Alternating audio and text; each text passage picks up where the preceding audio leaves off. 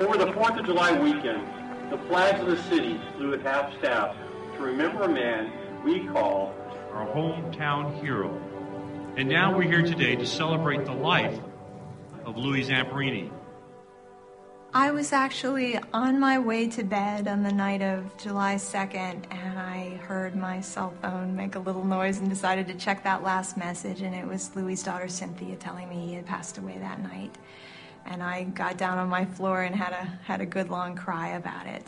And I felt almost surprised that he had died, even though he was 97 years old, because he seemed immortal.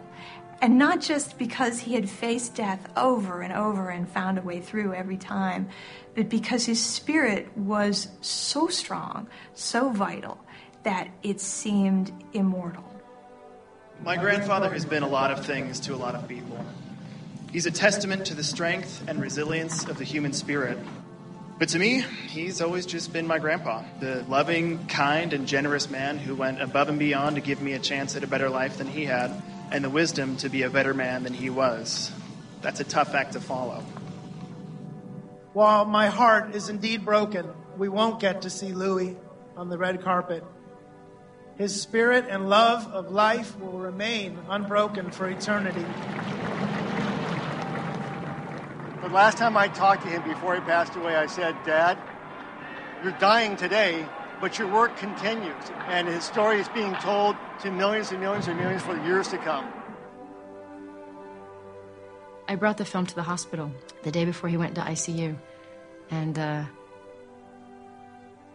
it, it was amazing. It was amazing because he was, it was looking at this beautiful, beautiful face of this 97 year old man with still sparkling, beautiful blue eyes, and showing him his life when he first saw the, the planes, it starts with the planes. And he saw Domhnall, and he said under his breath, Phil. And I thought, oh, Phil. He remembers Phil. Like, it had nothing to do with whether or not I did a good shot or whether or not the, movie's great. He, he was just seeing Phil. And when the flak went off, he jumped and had a reaction because that was the war he was in, and he remembers those days. And when he was running, when he watched himself running, was I can't explain what that. I, I felt so privileged to be witnessing this moment, watching somebody who's at the end of their life, watching himself be at the peak of his physical ability, and seeing himself with his brother, who, you know, in Louis' mind, he's he was a very, very devout Christian and believed as soon as he passed away, he would be with Pete again and his mom and dad and so to watch him reflect and kind of visit with them and remember their times together right before he was preparing to be with them in heaven, it was it was extraordinary. It's extraordinary.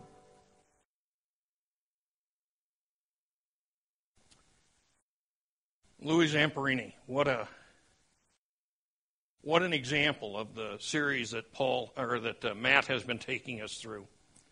Uh, the extraordinary life. That's what he lived an extraordinary life. If you aren't familiar with, with uh, Louis Zamperini, let me uh, encourage you to find out about him and, and read about him. Uh, of course, there's the movie, the, the big movie, but there's, there's a short movie as well. I think it's entitled Captured by Grace, about 30 minutes long. I would encourage you to, to follow up with that because that talks about what happened after the war and his coming to Jesus Christ. I say this to ask you a question. to ask you about your faith. And I do so because uh, faith isn't something that's uh, well understood in our world today. It's uh, an odd thing. Faith is an, an odd thing. People really don't know how to def- define their faith, and yet uh, they claim to have a faith. It's a, a flimsy faith, a self contrived faith, a, a, a subjective faith. So, yes, let me ask you about your faith. How would you describe your faith? the difference that it makes in who you are, in what you do, in what it means to others. Paul, in the armor of God, takes us right to the heart of faith, a, a biblical faith. And in the armor of God, he depicts faith as a shield. Something specific. It's not nebulous, it's not flimsy, it has substance to it. It's specific and consequential. Shields had been around for thousands of years before Rome entered the, the world scene, but, but Rome de- redefined shields and re implemented them. The Romans uh, had turned war into a science, much of the time reinventing the, the implements of war, how they were used and what they did. This is nowhere more true than with the shield. The shield is one of uh, Rome's most visible reinventions. Roman shields were large, as much as twice as large as the shields uh, carried by uh, uh the other armies of the world. It was uh, rectangular. For the, for the most part, other shields were, were uh, circular, sometimes oval, but most of the time circular. You can see Greek shields that are round. The Roman shield was wooden, it was arched. Greek shields were, were flat, as were Viking and uh, barbarian shields. Greek shields weighed about 15 pounds. Roman shields uh, weighed around 22 pounds. That's, that's quite a difference, about, about one third more, huh? Uh, for most of the ancient army, shields were designed for hand to hand combat to protect the individual soldier as he, he went into battle. But the Romans used their shields corporately. They would set them on the ground to form walls with their spears protruding out. You had to make it through that barrier before you could get to the men. If arrows were sent their way, they, they lifted them overhead and they layered them like the, the scales of a fish so that they were more impenetrable. The Romans had a number of formations, uh, battle formations that keyed specifically off the shield. One was called the turtle. Uh, a squad of soldiers would form a box with their, she- with their shields overlapping and, and over the top, with, with spears or, or swords protruding out. And they would march through crowds, through mobs, protected by the shell of the turtle, decimating everybody that was in, within reach.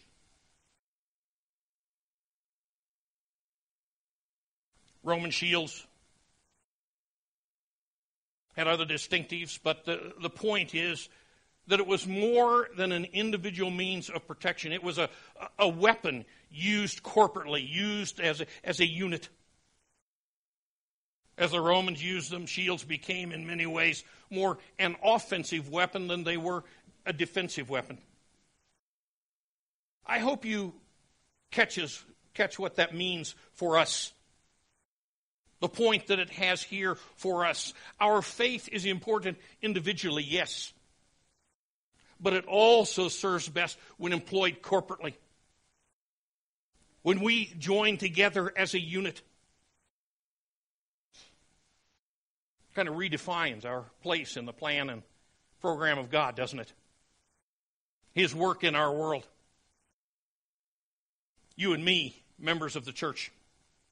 Our faith is offensive as well as defensive. It, it protects, yes, but it also impacts those around us as, as we come together as the church.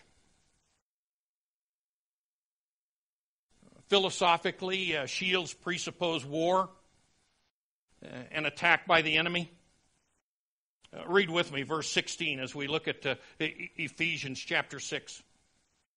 begin back at verse 14, though. Stand firm, then, it says, with the, the belt of truth buckled around your waist, with the, the breastplate uh, uh, of righteousness in place, and with your feet fitted with the readiness that comes from the gospel of peace. In addition to this, take up the shield with which you can extinguish all the flaming arrows of the evil one. That last phrase, the, the, the flaming arrows of the evil one, draws us uh, directly to that basic presupposition, doesn't it? And it very, may very well delve into an aspect of theology that you would prefer not to deal with. You'd, you'd rather avoid war, conflict, the ugly downside of life. I'm sure most of us would rather sit off the side and think there is no war, that no one's out to get us, there won't be any conflict, no, no uh, heated anger, no vile accusations, no hurtful words. But this is not true. In fact, such a premise is a lie. All believers in the Lord Jesus Christ are at war. We are in conflict with others. We have a choice. We can either face the battle, realize the conflict, to confront the issues, or we can uh, concede the battle and surrender to the enemy. Those are the, op- the options we have. The only two options we have. There is no middle ground, no, no fence to ride. Folks, we will either be victims of the battle or victors in the midst of it. We can become effective with our equipment to, and enter the battle, or we can be the witless victims of it. Those are the only two options we have. The Greeks of Sparta, who shaped their society uh, around a rigid military lifestyle, they were quite different than Athens. Athens was uh, art and philosophy. Uh, Sparta in, in, in the southern part of Greece was real rigid. And it was real military. But the Spartans had a saying with it or on it.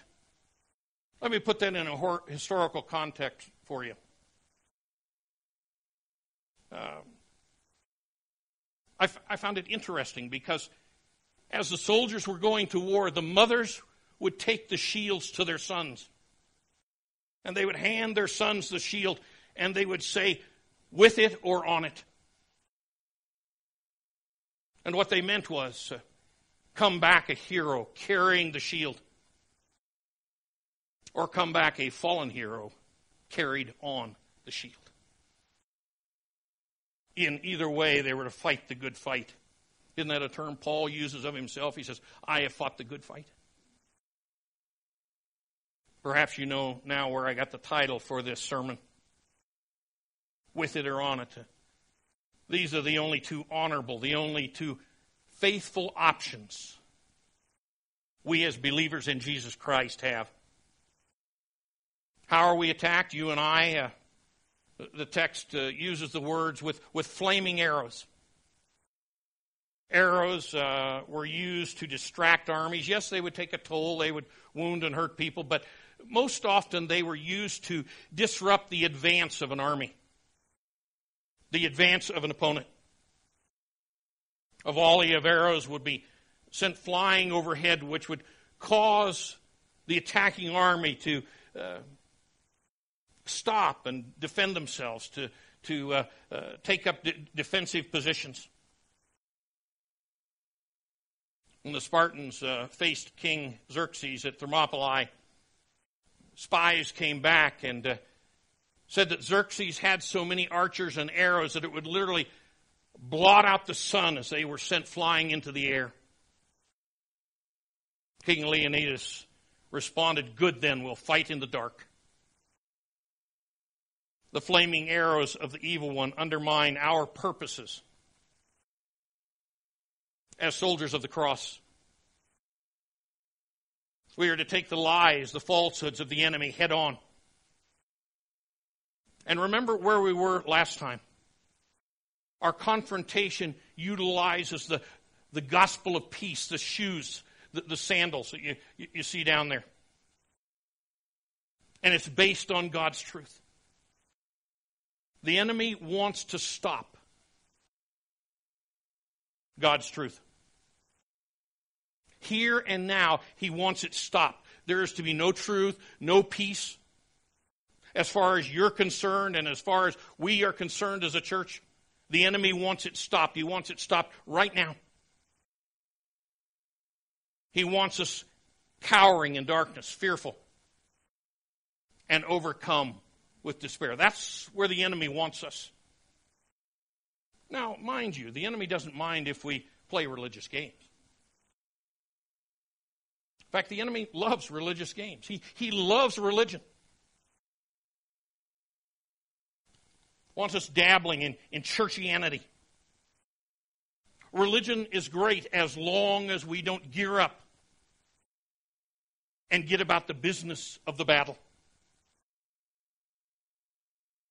Paul looks at the Roman military shield, the, the mainstay that it was of the Roman army, and he directly links it to our faith.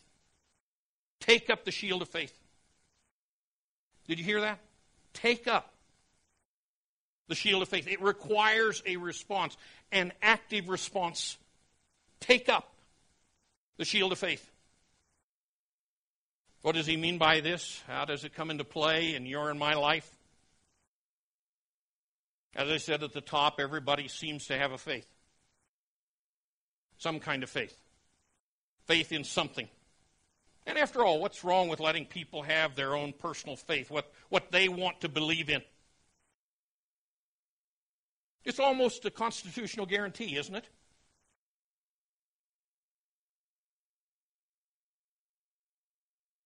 To answer this, let's see what the Bible has to say about faith, what the, the biblical writers meant by the word, what it, what it means theologically, and how it applies to you and me. Faith, trust, belief are uh, three biblically synonymous words faith, trust, belief. You may already un- understand that. Synonymous words, each giving insight into the other one. By faith, we trust, we believe in Jesus. He is the object of our faith. That's a nuance about faith that most people don't understand. Faith always has an object, faith always trusts in something. But catch this faith is only as good as its object. If you have faith in humanity, your faith is only as good as humanity. If your, your faith is in yourself, if you, if you trust in yourself, your faith is only as competent as you are. If your faith is in optimism, my family, I grew up in a family that valued optimism. Your faith is only as good as optimism, whatever that is. If you are a believer in Jesus Christ, He is the object of your faith. He is what you trust in. We've talked about that phrase, in Christ, how it's a positional phrase. We talked about it uh, in, Romans, or I, I mean, uh, in the, the, breastplate of righteousness, where I, I turned us to Romans. Each one of us in this room is positionally either in Adam or in Christ. Those are our positions. If you've not accepted the Lord Jesus Christ, you're still in Adam. You were born that way. You need to be, you need to be reborn in Jesus Christ. Each of us is in one of those two positions. With the breastplate of righteousness, I turned us to Romans uh, chapter 8 and verse 1. This time I want us to look at Romans chapter 6. By the way, if you need to catch up on these messages, they're on the, the, the website. Uh, you can uh, catch up on all of them, Matt's and mine. But Romans uh, chapter 6, it's in a context about being united with Christ, and it says, In the same way, count yourselves dead to sin, but alive to God. Where? In Christ Jesus. Therefore, do not let sin reign in your mortal body so that you obey its evil desires. In Christ, in Christ, believers are to be dead to sin and alive to God. Positionally, we've moved from being in Adam to being in Christ. But faith is more than a, a past tense event. It's also a, a, present tense and a future tense uh, implications with it. Uh, by faith, we were saved from the penalty of sin. We are being saved from the power of sin, and we will be saved from the presence of sin. Why? Because each of us are such competent people? No, because of where our faith is. Our faith trusts in the Lord Jesus Christ, in what he did, and in what he plans to do. The shield of faith speaks of that present tense salvation, where we are currently being saved, currently being protected, where we're currently finding security. Now, if you've not picked up that shield, what happens to that?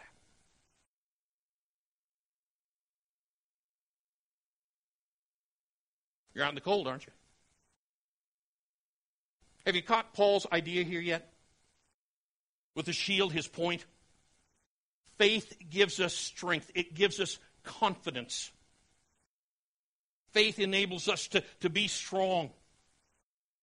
It allows believers to face life with the power of God in hand. It enables us to, to confront life with style and with confidence. It enables us to experience what Matt has talked about in the extraordinary life. Faith, trust, belief. If you have faith in Christ, you are strong. Why? Because you're trusting in Him. It's not in you, it's not in our government, it's not in world leaders, it's not in doctors, it's, it's in Him. He is the object of your faith. We looked at Romans 6. Let's look at Romans 1, verse 17. Paul quotes the Old Testament prophet Habakkuk. By the way, I was saved in, in, in the book of Habakkuk. You ever heard of anybody that's been saved in the book of Habakkuk? Uh, 117, Paul says, For in the gospel a righteousness from God is revealed. A righteousness that is where? By faith, from first to last, it's all encompassing, encompassing. Just as it is written, the righteous will live by faith. Look at uh, faith, trust, belief in the light of that quote from Habakkuk. By the way, uh, there's three New Testament books that are written off that quote. Galatians uh, and Hebrews are the other two. But uh, the righteous will live by faith. Let's, let's, let's break that down. Those who are righteous, uh, those who have been declared righteous in the courtroom of God, that's justification, shall live, that's sanctification. That's present tense salvation. Justification, past tense salvation. Sanctification, present tense salvation. Shall live. And, and the righteous will live by what? by who they have faith in, by who they, they trust in, by who they believe in Jesus Christ. Biblical faith is always in Jesus Christ. It's in Him that we, we place our faith, our trust, our belief. He is the object of our faith. Are the pieces coming together? Either you live in the strength and protection of Christ or you're living in the weaknesses of your own insecurities, your own capabilities or incapabilities, as the case may be. E- either you live in the sanctification of Christ or you're living in your own sin. Think that through. Either you're living in the sanctification of Jesus Christ or you're living in your own sin. Other scriptures, how about uh, 1 Timothy 3:17? Those who have served well gain an excellent standing and great assurance in their faith in Christ Jesus. There we see it again. Faith present tense. It, it's active. Faith that's, that's lived out in service. Those who have served well gain. If you're not actively serving Christ, you're not living by faith. You may be saved, but you're not living like it. This applies to a lot of us in the church, folks. They've been saved, but they're not living by faith in Jesus Christ. And as such, they're not experiencing the blessings that faith brings. Ooh, now that's a huge realization. Probably something most of the time churches don't want to talk about. A huge life changing realization. And did you notice in that text that faith gives assurance? Paul says it's, it's a great assurance.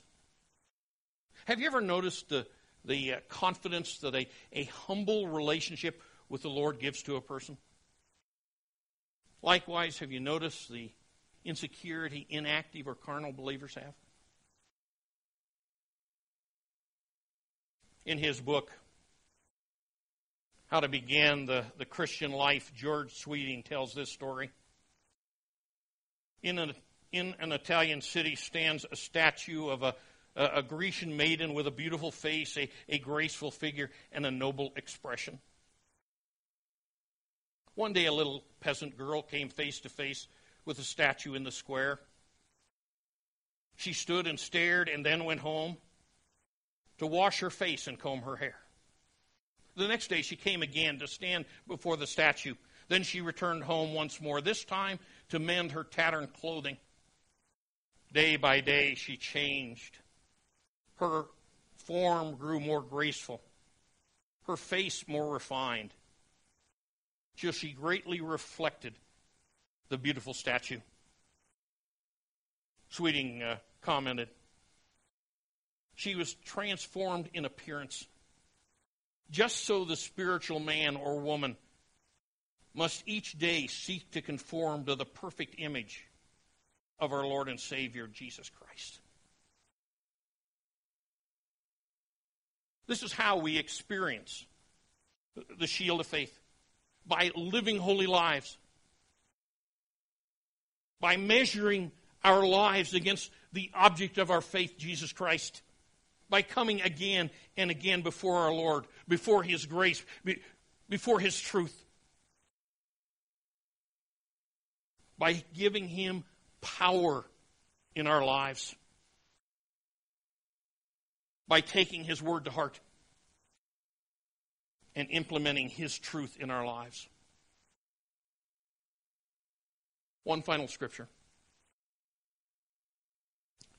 Hebrews 11, uh, where the author says, Without faith it is impossible to please God because anyone who comes to him must believe that he exists and that he rewards those who earnestly seek him. Faith is not nebulous. It's not personally contrived. It's specific. Biblical faith is always in God. Faith trusts in Jesus Christ, who he is, what he is, what he does, and what he's doing. The other thing to note in this uh, text is that faith receives God's reward. Faith seeks God and is rewarded in the process. I would assume that's why most of us are here this morning. Because we are seeking God. We want to find Him. We want to discover His will for our lives. If you seek God, it demands that you pick up the shield of faith and all the other components in the armor of God and that you put them to use. Yes, you can play all the spiritual games you want, but the resounding fact is that you and I are at war. We are being assaulted by forces that desire to destroy us in any way it can. protect yourself with the shield of faith. With it, you possess an assurance, a confidence found nowhere else as you do the job you've been called to do.